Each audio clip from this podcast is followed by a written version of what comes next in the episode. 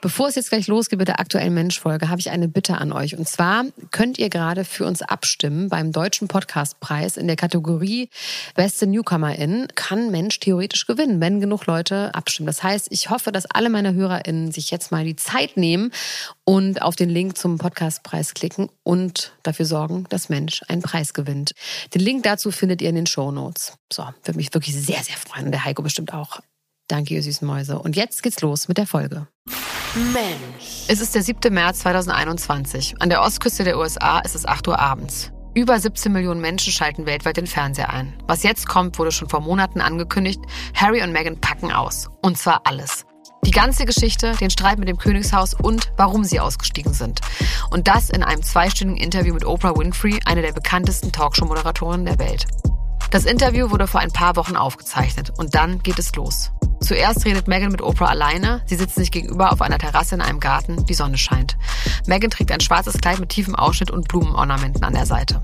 Es ist das erste offizielle Interview, seit sie das Königshaus hinter sich gelassen haben. Sogar das erste große Interview seit ihrer Verlobung vor drei Jahren. Bevor es losgeht, stellt Oprah klar, dass keine Fragen tabu sind. Es soll über alles geredet werden und die beiden bekommen kein Geld für das Interview.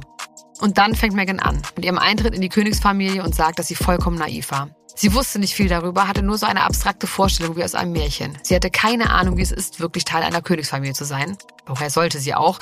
Und wie sie sich verhalten soll. Und dann haut Megan Folgendes raus. In those months when I was pregnant, so we have in tandem the conversation of he won't be given security, he's not going to be given a title, and also concerns and conversations about how dark his skin might be when he's born. Oprah ist fassungslos. Megan sagt hier, dass es innerhalb der Königsfamilie Sorgen über die Hautfarbe gab, die Archie durch sie als Mutter nach der Geburt haben würde. Als Oprah nachfragt, will sie nicht sagen, von wem diese Aussage kam. Das würde schlimme Folgen für diese Person haben und das möchte sie nicht. Oprah fragt Megan dann, was das Beste an ihrem aktuellen Leben in den USA ist. Megan, einfach nur authentisch leben.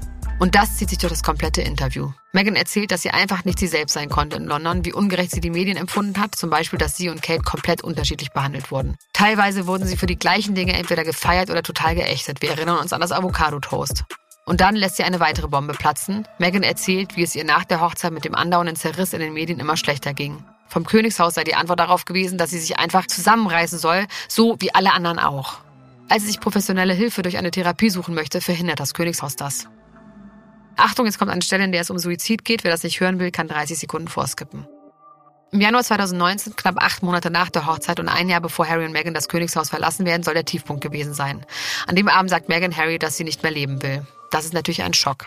Harry stößt jetzt zum Interview dazu und die zweite Hälfte sind sie zu dritt. Er bekräftigt Meghan in all ihren Aussagen. Aber auch er will nicht sagen, wer die Aussage über Archies Hautfarbe getroffen hat. Insgesamt ist das Interview eine Riesenkritik am britischen Königshaus und an den britischen Medien. Harry und Meghan sehen sich als Opfer eines komplizierten Systems, das seit vielen, vielen Jahren besteht. Kaum verwunderlich, das Interview schlägt ein wie eine Bombe. Man stelle sich vor, ein britischer Prinz, der sich gegen seine Familie stellt und seine Frau, die der Königsfamilie Rassismus vorwirft und gleichzeitig sagt, dass sie mit ihren Suizidgedanken alleingelassen wurde. Das hat es so noch nie gegeben. Wenn es sich eh schon vorher so war, ist danach der Bruch zwischen dem Paar und der Königsfamilie endgültig.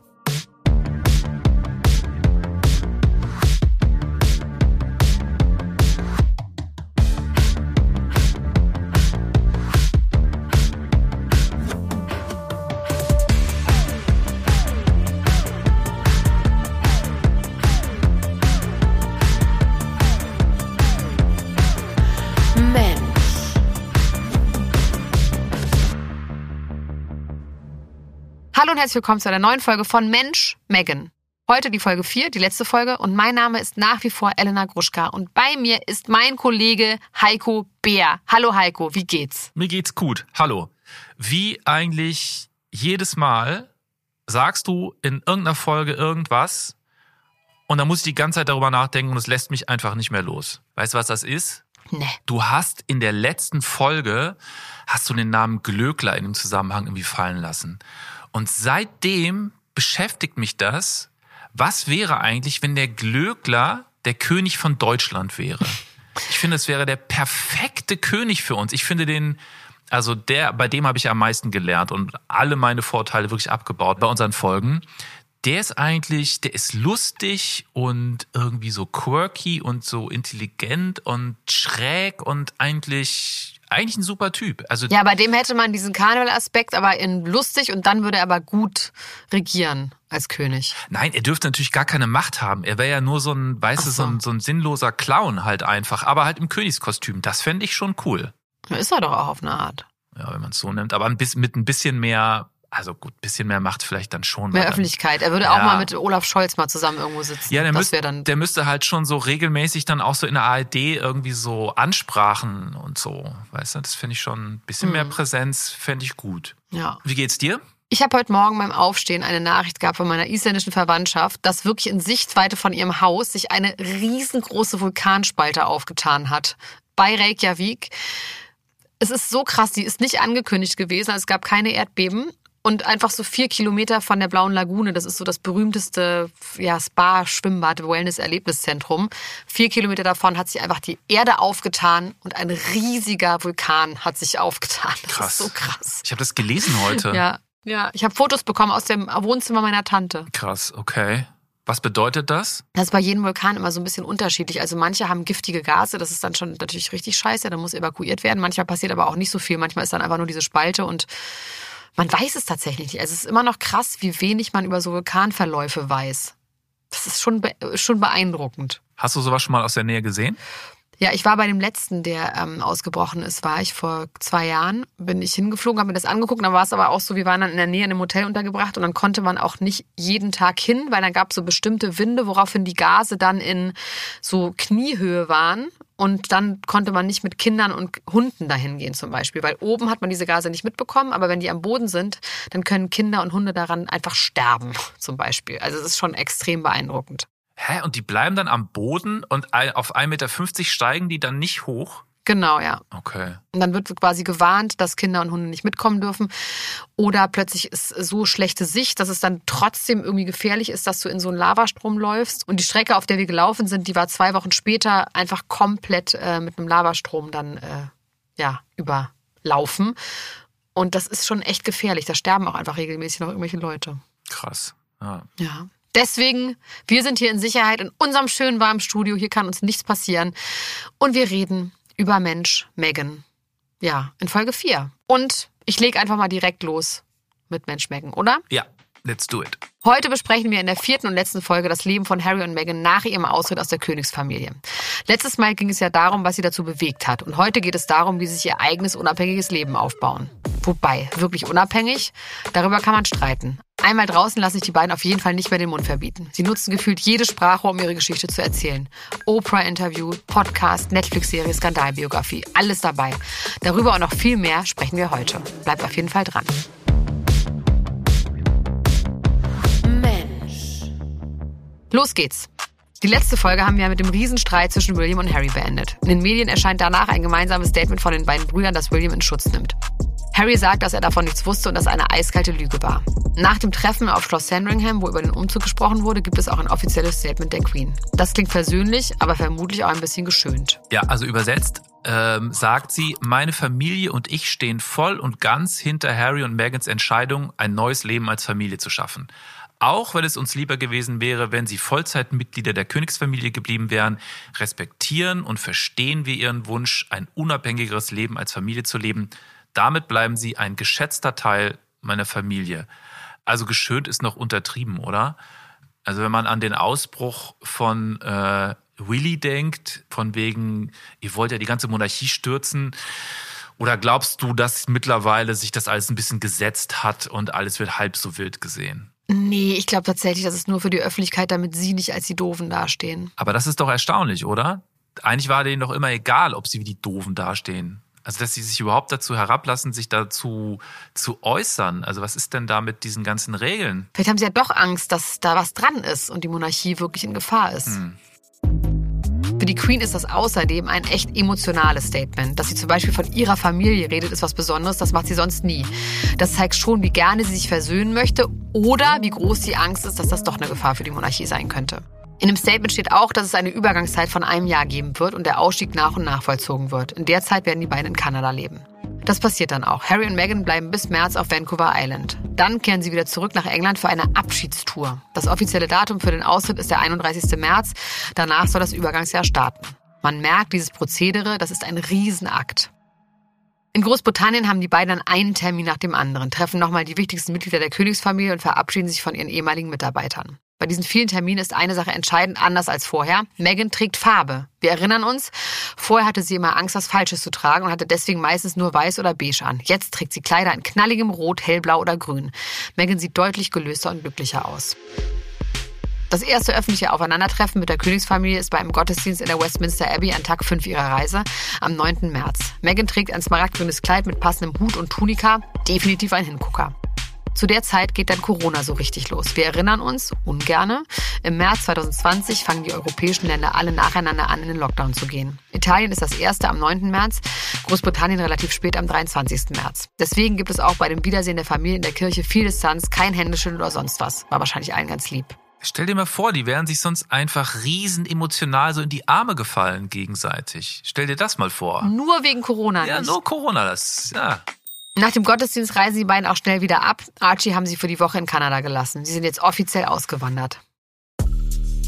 Als die beiden wieder zurück auf Vancouver Island sind, ist der Paparazzi-Ansturm noch größer als vorher. Ihr Haus ist zwar mit Zäunen und Sichtschutz gesichert, manche Paparazzi versuchen aber drüber zu klettern oder fahren mit dem Boot zur Wasserseite des Anwesens und machen von da aus Fotos. Lass mich mal eben was zu Vancouver Island sagen. Also das ist eine riesige Insel zwischen USA und Kanada, 450 Kilometer lang, 100 Kilometer breit.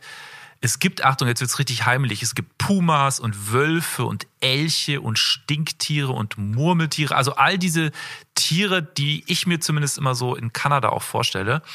Und man kommt echt nur mit Fähren auf diese Insel. Die wohnen in der Villa Millefleur, direkt an der Küste, ist ja klar. Acht Schlafzimmer, zehn Badezimmer, ein zweistöckiges Wohnzimmer, das konnte ich mir gar nicht so genau vorstellen, äh, und einen eigenen Pizzaofen. Dazu gibt's äh, das, Das ist eine Airbnb-Beschreibung, dass auch immer der Pizzaofen ist. Das macht's dann aus. Da haben wir Bock drauf. das Detail fand ich einfach zu schön. Es gibt ein Orchideenhaus, es gibt zwei Privatstrände, also ist schon, ist natürlich ihrer Luxus. Die Fotos sind auch geil.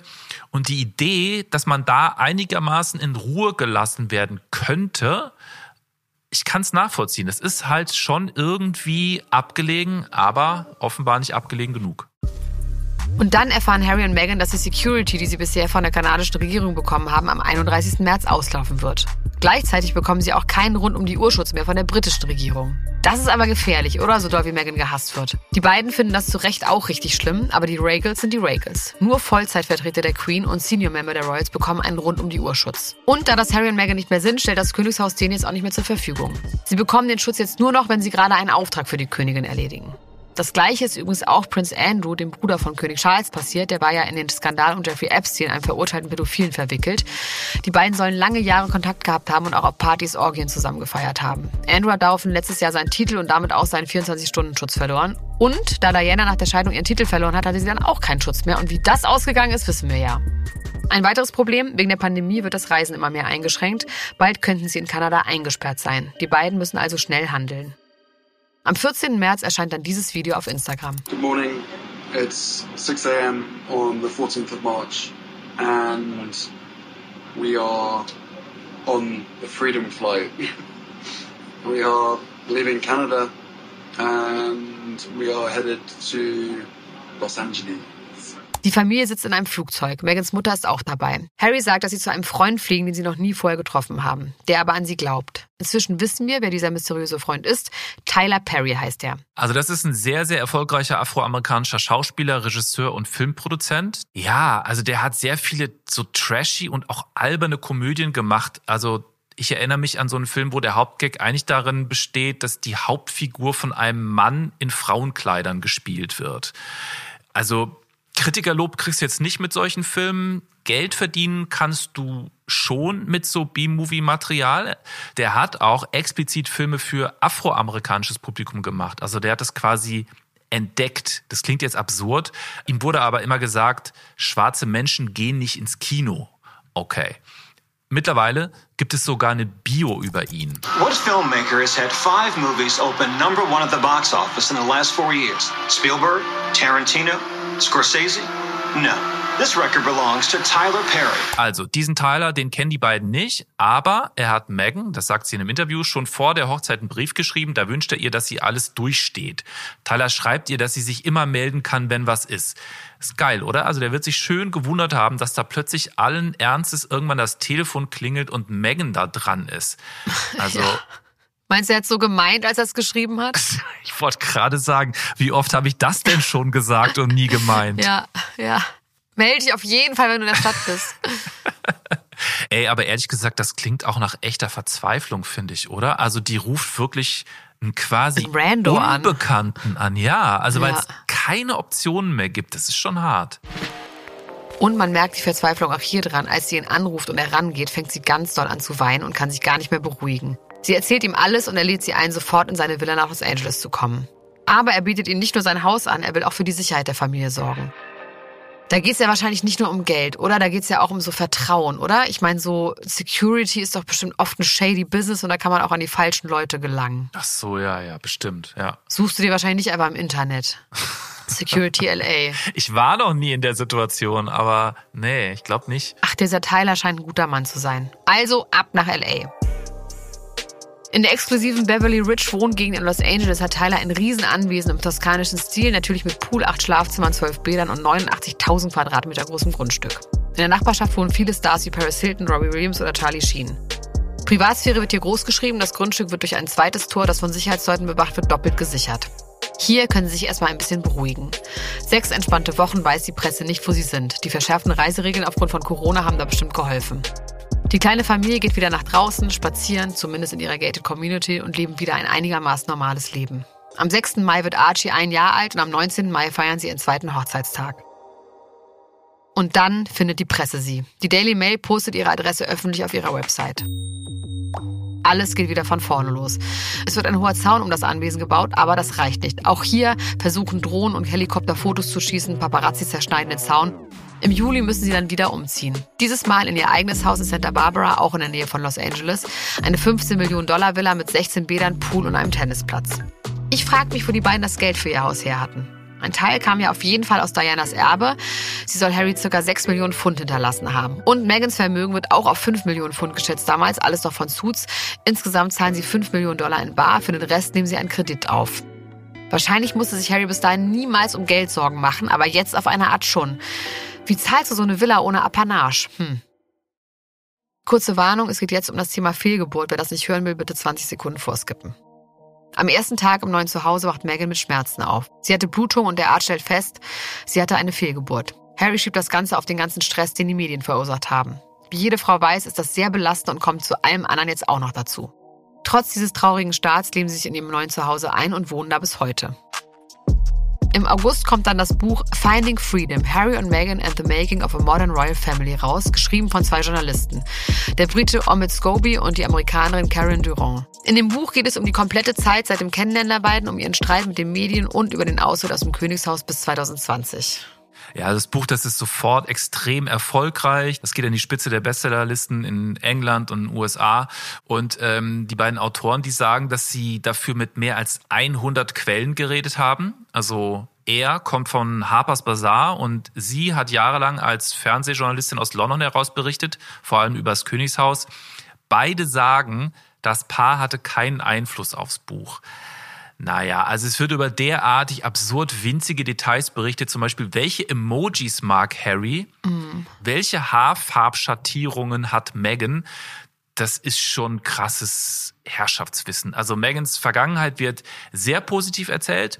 Sie wird als intelligente, hart arbeitende Aktivistin beschrieben, die immer schon selbstbewusst ihren Weg gegangen ist.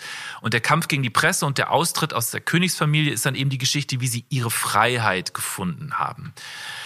Also es ist kitschig, das ist auch sehr weichzeichnerisch und ähm, es wird halt wieder sehr stark äh, sich aufgeregt über die Institution, so nennen die das ja immer, also das Königshaus. Und dann wird quasi übergangslos über die Zeit erzählt, als sie dann mit Elton John in Nizza residiert haben. Naja. Megan war auf jeden Fall in den Entstehungsprozess involviert. Zumindest sagt ihr damaliger Kommunikationsbeauftragter Jason Knauf, dass Megan ihm vor dem Interview mit den Journalisten Stichpunkte geschickt hat, die er unterbringen sollte. Und es kommt raus, dass eine enge Freundin von Megan in Absprache mit ihr ein Interview gegeben hat. Zumindest indirekt haben die beiden das Buch also mitgestaltet, aber fair enough. Ja, ist ja voll normal, ne? Was 2020 auch noch passiert, die beiden fangen wieder an zu arbeiten. Dieses Mal an ihren eigenen Projekten. Im April gründen sie die Stiftung, die Archwell Foundation. Sie wollen endlich nur die Themen unterstützen, die ihnen wichtig sind. Das sind vor allem die Verteilung von Covid-Impfstoff, mentale Gesundheit, Umwelt, Gleichstellung, Geflüchtetenhilfe und Veteranenfürsorge. Und wo sind die Frauen? Wahrscheinlich in allen Themen. Schaut man sich die Website an, sieht man vor allem schlichte Beige-Töne. Alles sieht gut sortiert und edel aus. Der Veranstaltungskalender ist gut mit Events gefüllt. Es sind vor allem Menschen zu sehen, die lachen. Zu dieser Stiftung gehören auch zwei Produktionsfirmen, die Archwell Production und Archwell Audio. Und mit diesen beiden Firmen tüten sie Ende 2020 Deals mit Spotify und Netflix ein. Allein bei dem Netflix-Deal soll es um über 100 Millionen Dollar gehen, bei Spotify um 20 Millionen. Wir sehen, finanziell geht es ihnen auf jeden Fall gut, auch ohne die Royals. Am 14. Februar 2021 verkünden sie, Meghan ist wieder schwanger. Fun Fact, am 14. Februar 1984, also auf den Tag genau vor 37 Jahren, hat auch Harrys Mutter Diana ihre Schwangerschaft mit ihm verkündigt. Das ist aber ein historischer Zufall. Finanziell läuft es also gut, privat läuft es gut und mit der Presse läuft es auch gut. Im Februar wird eine Episode der Late Late Show mit James Corden veröffentlicht. Da ist er wieder. Der ist ja auch Brite und wohnt in Los Angeles. Er holt Harry in einem riesigen Touribus zu Hause ab und fährt durch LA. Dieses Video kommt in den USA richtig gut an. Es hat inzwischen 30 Millionen Aufrufe bei YouTube. Harry ist da auch einfach lustig drauf und die beiden wirken wie ein Comedy-Duo. Zusammen fahren sie zum Beispiel zu dem Haus, in dem der Prinz von Bel Air gedreht wurde und James versucht Harry davon zu überzeugen, dieses Haus zu kaufen. Und am Ende machen sie noch einen Militärparcours, wo Harry James coacht und hilft, über die Hindernisse zu kommen. Top PR-Move. Unter dem Video sind fast nur positive Kommentare, wie lustig und locker Harry vor einen Prinzen ist. Und das führt dann natürlich auch wieder den Narrativ, dass Meghan die Böse ist. Im gleichen Monat finden auch die Aufnahmen für das Interview mit Oprah statt. Aus dem Interview habe ich ja schon am Anfang dieser Folge zitiert. Der Drehort soll das Anwesen eines Freundes gewesen sein. Und natürlich, kurz vor der Veröffentlichung gibt es wieder Negativschlagzeilen über Meghan in den britischen Medien. Es sollen aktuell Untersuchungen im Königshaus gegen Meghan laufen. Sie soll zwei Mitarbeiter so doll gemobbt haben, dass sie gekündigt haben. Das Timing kommt vielen komisch vor. Das mit dem Mobbing ist doch schon ein alter Hut. Und dann kommt das so kurz vor der Ausstrahlung des Interviews? Hm. In einem Statement äußern sich Harry und Meghan dazu so. Eine kalkulierte Schmutzkampagne auf der Grundlage irreführender und schädlicher Fehlinformationen. Viele Adjektive, ne? Und auch wieder eine Same Same. Und ewig grüßt das Murmeltier. Ja. Am 7. März wird das Oprah-Interview ausgestrahlt. 18 Millionen Menschen schauen es live und danach noch sehr viele mehr die Aufzeichnungen. Wir haben ja am Anfang der Folge schon über die stärksten Themen gesprochen. Megans Suizidgedanken und Rassismusvorwürfe. In der Königsfamilie soll es Diskussionen über die mögliche Hautfarbe von Archie gegeben haben und sie erzählt, dass ihr niemand helfen wollte, als es ihr psychisch schlecht ging. Und Harry stellt klar, dass er es war, der die Entscheidung getroffen hat, auszusteigen. Because I took matters in, by that point I took matters into my own hands. It was like, I need to do this for my family. This is not a surprise to anybody. It's really sad that it's got to this point, but I've got to do something for my own mental health, for my wife's. Um, and for, for Archie's as well, because I could see where this was headed. Das widerspricht ganz klar der Berichterstattung, dass Meghan ihn da rausmanipuliert hat. Am 10. März, drei Tage nach der Ausstrahlung, reagiert das Königshaus mit einem schriftlichen Statement. Ja, ich lese mal die Übersetzung vor. Die ganze Familie ist bestürzt über das Ausmaß, wie herausfordernd die letzten Jahre für Harry und Meghan waren. Die angesprochenen Probleme, speziell Rassismus, sind besorgniserregend. Auch wenn die Erinnerungen verschieden sind, werden die Aussagen sehr ernst genommen und privat besprochen werden. Harry, Meghan und Archie werden immer geliebte Mitglieder der Familie bleiben. Also man sieht auch hier dieses niemals kommentieren, das wird nicht so komplett durchgezogen. Also ist ja klar, ne? Also irgendwie wollen die schon auch miteinander kommunizieren, aber über die Öffentlichkeit. Das ist auch irgendwie awkward alles, finde ich immer. Aber immerhin. Ja, aber dass dieses Thema Rassismus so besorgniserregend ist und dass sie davon ja noch nie was gehört haben, also come on. Ja, es wird ja auch irgendwie, finde ich, sehr stark abgemildert, wenn sie sagen, ja, es gibt auch unterschiedliche Erinnerungen daran. Ne? Also, ja, auf jeden Fall. Jeder hat seine Wahrheit mäßig. Ja, ne? ja, ja. ja. Und wie ist das Interview beim Volk angekommen? Laut einer Meinungsumfrage von YouGov in Großbritannien und in den USA hat sich die Meinung der Briten über das Paar, aber besonders über Meghan dadurch noch mehr verschlechtert. Nach dem Interview haben fast 60 Prozent eine negative Meinung von ihr. Das sind nochmal 15 Prozent mehr als vorher. Ein Großteil findet das Interview außerdem total unangemessen. In den USA ist es aber andersrum. Da haben fast 70 Prozent Mitgefühl mit den beiden und finden das Interview angemessen. Dann gibt es auch eine sehr interessante Twitter-Studie über die beiden. Es werden 40.000 Tweets aus den USA und Großbritannien untersucht. Ergebnis, in den USA werden vor allem so Wörter wie brave oder strong, also mutig und stark im Zusammenhang mit den beiden benutzt. In Großbritannien hingegen disgrace oder embarrassment for the royal family, also Schande und beschämend für die Königsfamilie. Also wenn ich mal ganz kurz diesen Vergleich zwischen USA und England, wenn ich den mal ernst nehme, ne? ich finde ja, die USA sind jetzt nicht erst seit Trump ein katastrophales Land geworden, also in fast jeglicher Hinsicht irgendwie. Ich war echt Fan, es hat sich aber so krass relativiert. Aber das jetzt hier so im Vergleich, also im Abgleich mit England, da kommt Amerika ja wirklich mal richtig gut rüber. Also ich habe das Gefühl, die Engländer, die stecken immer noch so krass fest in diesen dämlichen Royal-Traditionen, die merken einfach gar nicht, dass die Zeiten sich halt auch geändert haben. Ja, oder sie machen das so spielerisch und vergessen einfach, dass da echte Menschen dahinter stecken. Das kann auch sein, dass man irgendwie vergisst, dass da auch dann Leid dahinter steckt oder so. Kann Ja. auch sein, ja. Auch auf anderen Ebenen wird das Interview stark kritisiert. Zum Beispiel, dass Oprah kaum bis gar keine kritischen Nachfragen stellt.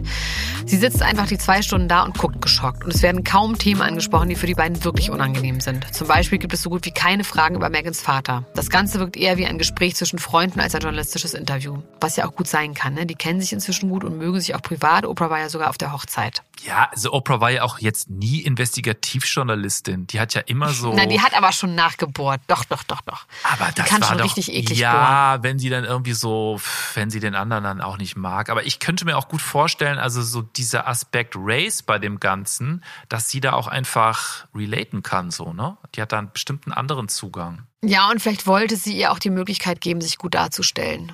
Ja. Und wollte da gar nicht so kritisch sein. Das stimmt schon, was du sagst, dass sie jetzt nicht, die hat keinen journalistischen Auftrag. Nee.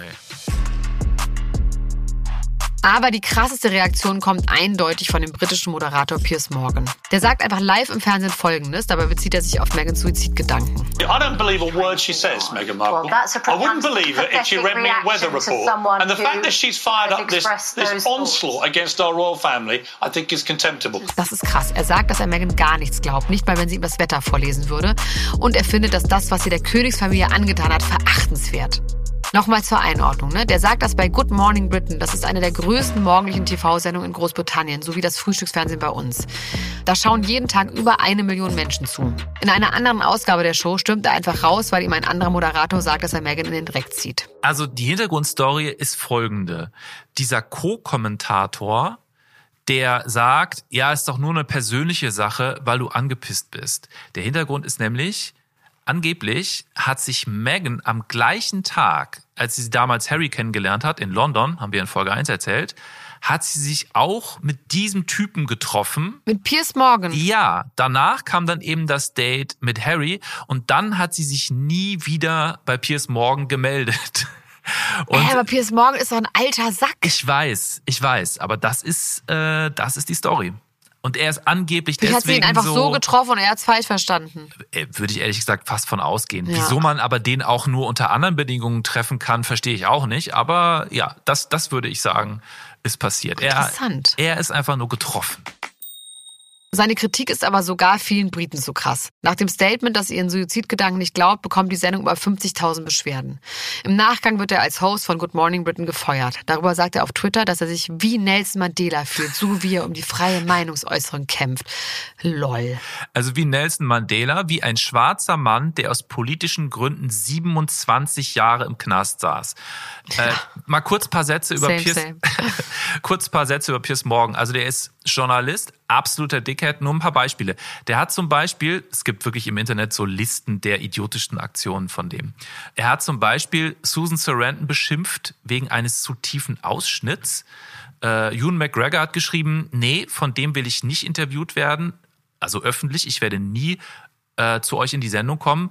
Und der hat auf einen, ähm, naja, sagen wir mal, Mental Health Tweet eines englischen Fußballers geschrieben und da ging es um Selbstmordgedanken. Life's tough, man up. Oh Gott. Also so einer ist das. Ähnliche Tonalität wie mit Meghan. Ja. Zumindest ist er nicht nur zu ihr so. Okay, so viel zur Kritik. Aber Harry und Meghan bekommen auch viel Zuspruch. Besonders auf Social Media in den USA. Michelle Obama sagt zum Beispiel in einem Interview, dass sie Megans Schilderung über Rassismus in der Königsfamilie nicht überrascht haben. Und Beyoncé sagt, dass sie Meghan für ihren Mut und ihre Verletzlichkeit, die sie gezeigt hat, bewundert. Nach dem Interview wird natürlich auch Bruder Prince William in England auf der Straße mit Fragen bombardiert. Sir, have you broke, have you spoken to your brother since the interview? No, I haven't spoken to you yet, but I will do. And, and can you just let me know, is the, the royal family a racist family, sir? Yeah, we're very much not a racist family. Auch Boris Johnson, Justin Trudeau und Joe Biden, also die Staatschefs von Großbritannien, Kanada, den USA, Australien und Neuseeland, äußern sich dazu. Wahnsinn. Wenn man bedenkt, dass Meghan einfach eine ganz normale Schauspielerin war, so als würde Anna-Maria Mühe den heiraten, das ist schon krass. Und dann wird zum Glück auch endlich die Diskussion im Internet losgetreten, ob Monarchien überhaupt noch zeitgemäß sind oder man sie nicht lieber komplett abschaffen sollte. Die Antwort ist ja eigentlich ein No-Brainer. Man merkt, dieses Interview der beiden hat einen krassen Impact. Einen Monat nach dem Interview stirbt Prinz Philip, der Mann der Queen und Großvater von Harry, am 9. April 2021. Er ist zu dem Zeitpunkt schon ein paar Wochen im Krankenhaus und mit 99 Jahren ist das jetzt auch keine Riesenüberraschung. Harry fliegt nach England und die ganze Welt beobachtet ihn, wie er neben William hinter dem Sarg herläuft. Von außen merkt man nichts von den Spannungen, die es offensichtlich gibt. Harry veröffentlicht ein bewegendes Statement über Prinz Philip, in dem er sagt, dass man sich immer an den außergewöhnlichen Dienst erinnern wird, den er dem Königreich und der Queen erwiesen hat. Für ihn war er aber auch sein Opa ein Meister des Barbecues, eine Legende des Witzes und spitzbübisch bis zum Schluss. Rest in Peace, Prinz Philip. Danach geht es direkt weiter mit biografischen Familienereignissen. Am 4. Juni 2021 kommt Lilibet Lily Diana Mountbatten Windsor zur Welt. Mit dem Namen ehren sie Harrys verstorbene Mutter Diana und die Queen. Lilibet ist eine Kurzform von Elisabeth. Sie trägt also die Namen ihrer Uroma und ihrer Oma. Das ist natürlich auch ein Zeichen an die Königsfamilie. Seht her, wir sind immer noch Teil der Familie und ihr seid uns immer noch wichtig. Die Stimmung gegen Meghan bleibt aber weiterhin vor allem auf Twitter sehr aufgeheizt. Sie bekommt extrem viel Hass, das ist einfach durchgehend so. Ob sie sich daran wohl gewöhnt? Wir greifen mal ein bisschen vor. Im Oktober 2022 veröffentlicht Bot Sentinel, das ist eine Plattform, die Twitter-Analysen macht, eine Studie zu Hass gegen Meghan auf Twitter. Dabei werden 114.000 Hasskommentare untersucht. Und was niemand gedacht hätte, ne? die allermeisten davon, und zwar 70 Prozent, stammen von nur 83 Accounts. Diese wenigen Hassaccounts erreichen 17 Millionen Menschen. In einem Interview sagen die Macher der Studie, dass sie das in so einem Ausmaß noch nie gesehen haben. Das bedeutet, dass sehr wenige, sehr aktive Menschen extrem viel Hass über Mengen auf Twitter verbreiten, der viele Menschen erreicht. Also komplett unabhängig davon, wie sympathisch man sie findet, das ist Manipulation und Schikane in extremer Form was das wohl mit Megan macht? Beruhigt sie das vielleicht, dass es nur 83 Accounts sind? Das glaube ich nicht, oder? Also ist das nicht vielleicht eher beängstigend, weil der Wahnsinn, der ja dann dahinter steckt, also ja. erinnerst du dich an 83 mächtige Accounts? Ja, ja. Erinnerst du dich an ähm, an diesen Moment von äh, in Johnny Depps Leben, als herauskommt, dass es halt auch wirklich richtige so organisierte Mobs gegen Amber Heard gibt? Ja, krass. Ja. Ist ja im Grunde ähnlich gelaufen. Ja. Ein weiteres Ergebnis der Studie ist auch, dass alleine elf Accounts, die besonders viele Hasskommentare verschicken, und jetzt halt dich fest, Heiko, Samantha Markle, der Halbschwester von Megan, gehören.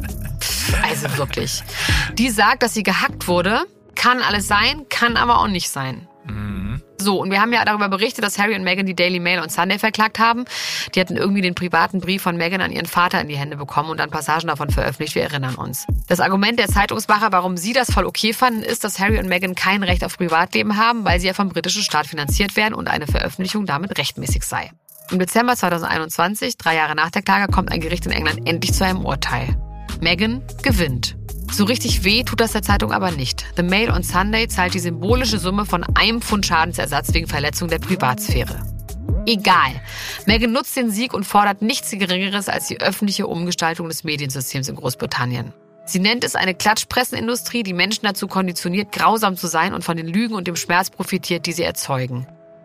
Ich habe jetzt mal eine Frage. Wieso hat sie eigentlich keine prominenten Unterstützer oder werden die einfach überstimmt? Ist dieses ganze Ding nicht halt auch irgendwie dass beide Seiten auch davon profitieren. Ja. Man beklagt sich darüber als Prominente, aber andererseits, so wirst du ja auch überhaupt erst prominent und bleibst prominent. Ja, aber ich glaube, es geht schon um den Grad der Gemeinheit, der da angewendet wird. Und da ist die britische Presse wirklich grauenhaft. Vielleicht haben die auch irgendwie Schiss, dass dann zurückgeschlagen wird, weißt du? Also wenn so Megan so krass persona non grata ist und wenn man sich dann auf ihre Seite schlägt, vielleicht haben die Angst, dass die mhm. dann auch über sie herfallen. Ich weiß nicht. Ja, und vielleicht sind auch viele Briten auch einfach ein bisschen abgebrühter. Ne? Sie ist ja Amerikanerin und wenn du dann aber in dem Land bist, vielleicht denkst du auch so, ja, so ist es halt. Kann sein, ja, ja. Das Jahr 2022 beginnt relativ ruhig, aber das bleibt nicht lange so. Im März kommt es zu einer weiteren verspäteten Konsequenz des Oprah-Interviews. Und zwar verklagt Samantha schon wieder diese nervige Schwester Meghan und Harry. Die hat auf jeden Fall den Sinn des Lebens gefunden durch die Hochzeit.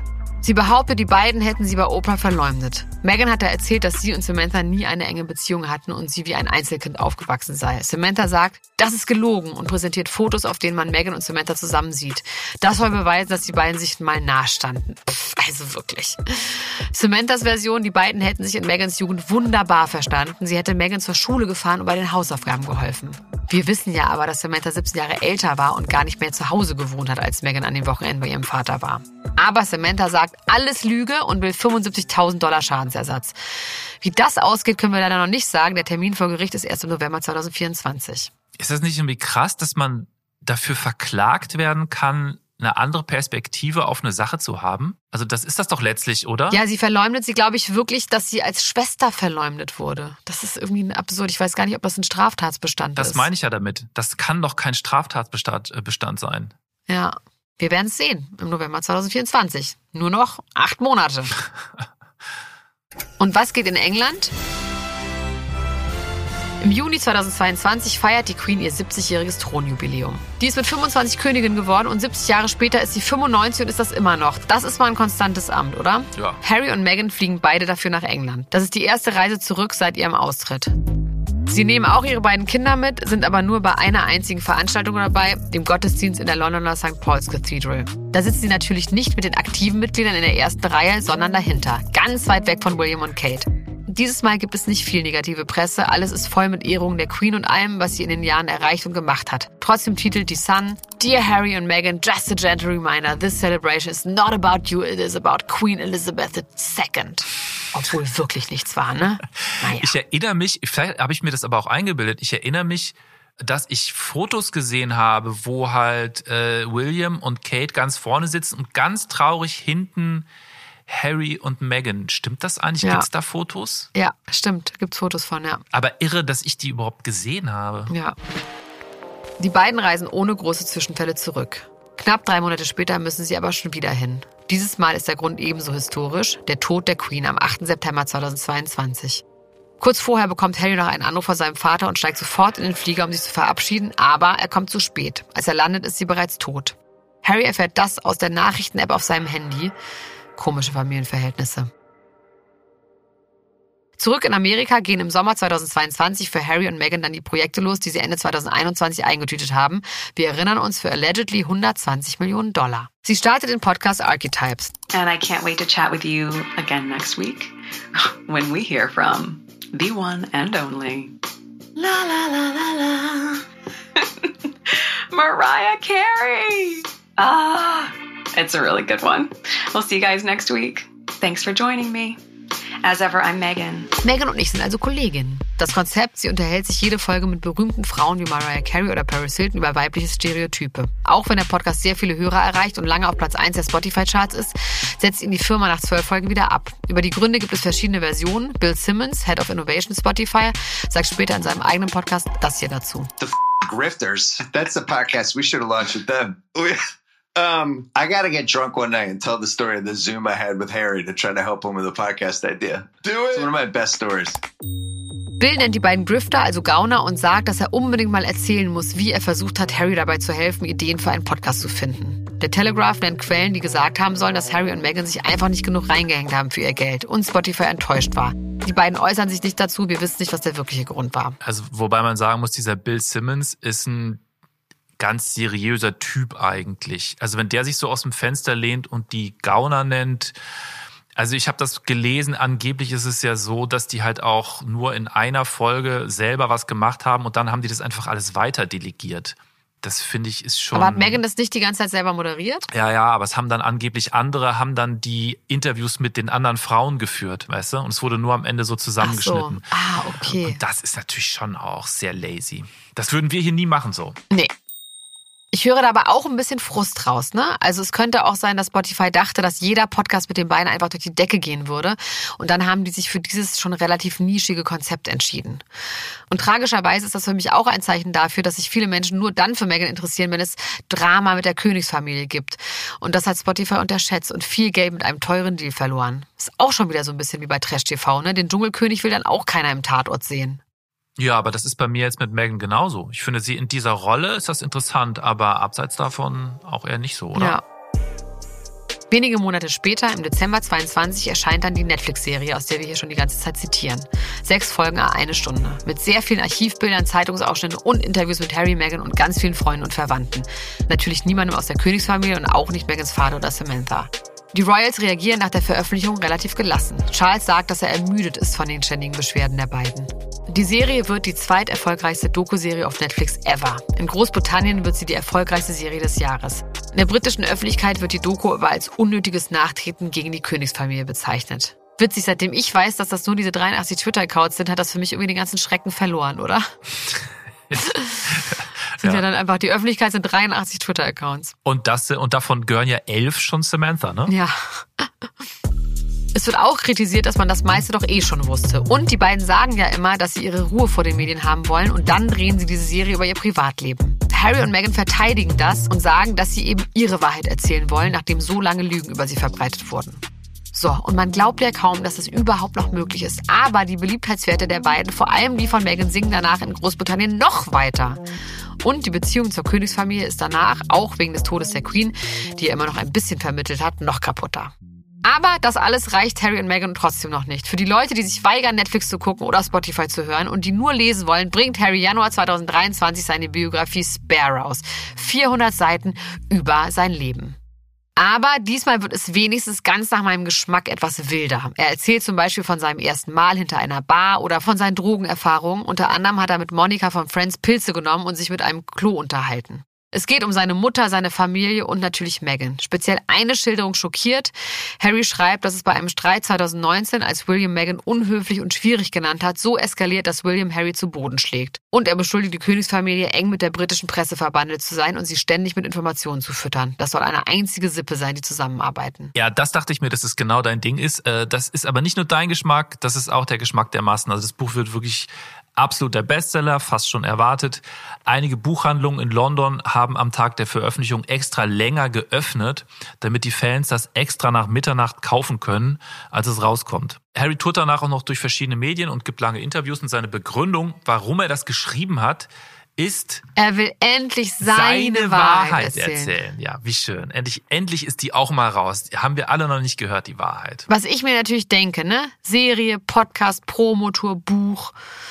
Das ist ja schon ein bisschen absurd, dass die beiden so sehr die Aufmerksamkeit suchen, obwohl sie immer wieder sagen, dass sie ihre Ruhe wollen. Und genau darüber gibt es im März eine South Park Folge. Some people might say that your Instagram loving wife actually doesn't want her privacy. How dare you, sir? My Instagram loving wife has always wanted her privacy. And you know what else? To hell with Canada. We are leaving. We'll go find some quiet place where we can be normal people. Come on, wife.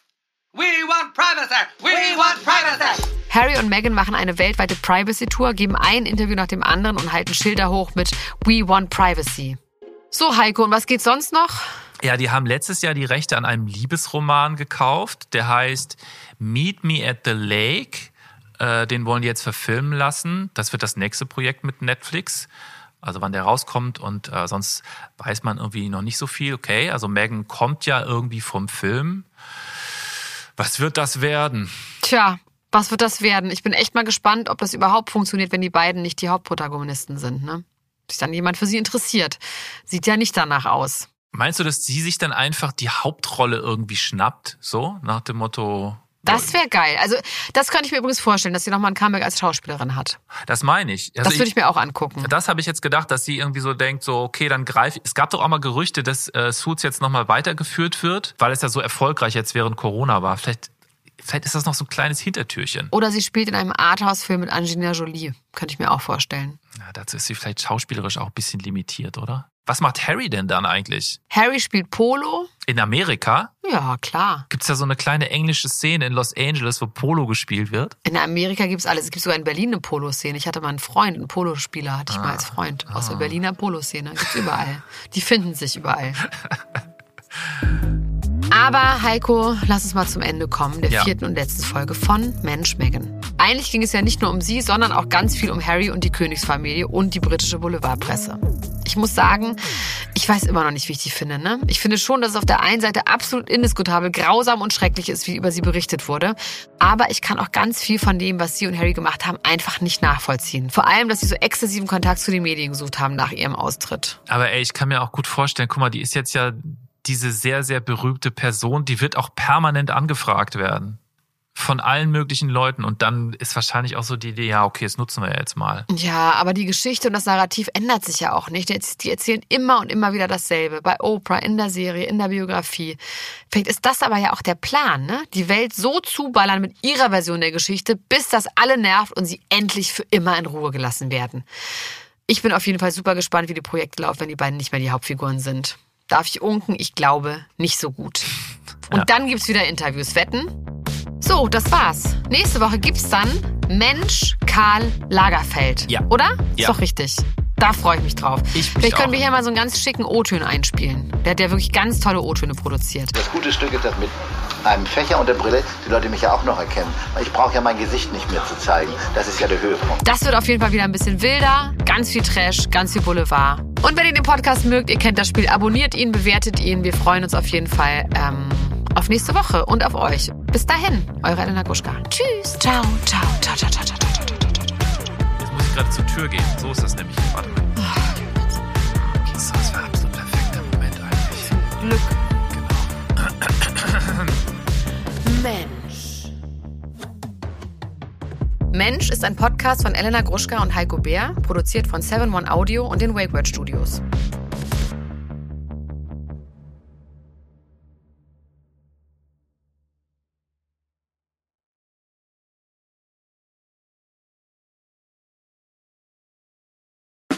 Der 7-One Audio Podcast-Tipp.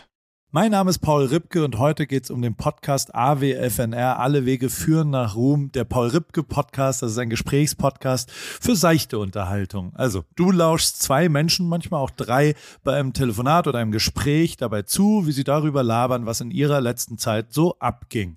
Bei AWFNR rufe ich Leute aus meinem Telefonbuch, interessante Freundinnen aus aller Welt an, neben Poldi, Lola Weipert, Bowser kommen hier auch regelmäßig, Chrissy Martin und Caro Kauer zu Wort. Oder eben auch Menschen, Menschen, die einfach mich begeistert haben. Jonas Deichmann war da, Jan Ulrich, mit dem habe ich gesprochen. Und grundlegend weiß ich nicht ganz genau, was da in der Zukunft passiert, aber ich rufe Leute an, die ich in der Woche vielleicht auch mal kennengelernt habe und die mich inspiriert haben, um vielleicht euch da draußen auch ein ganz klein bisschen zu inspirieren. Jedes Gespräch überrascht zumindest mich jedes Mal aufs Neue und manchmal kommt sogar dabei raus, dass ich danach mich für ein Praktikum bei Big FM bewerbe und vielleicht sogar das eine oder andere berufliche Erfolgserlebnis feiern darf. Danke, Lola, dafür. Schau mal. Also jeden Dienstag um 16.20 Uhr deutscher Zeit, 420 und so, gibt's eine neue Folge AWFNR. Und wenn du die nicht verpassen willst, dann abonniere jetzt den Podcast auf dem Podcast-Player deines Vertrauens. Viel Spaß beim Hören von Alle Wege führen nach Ruhm.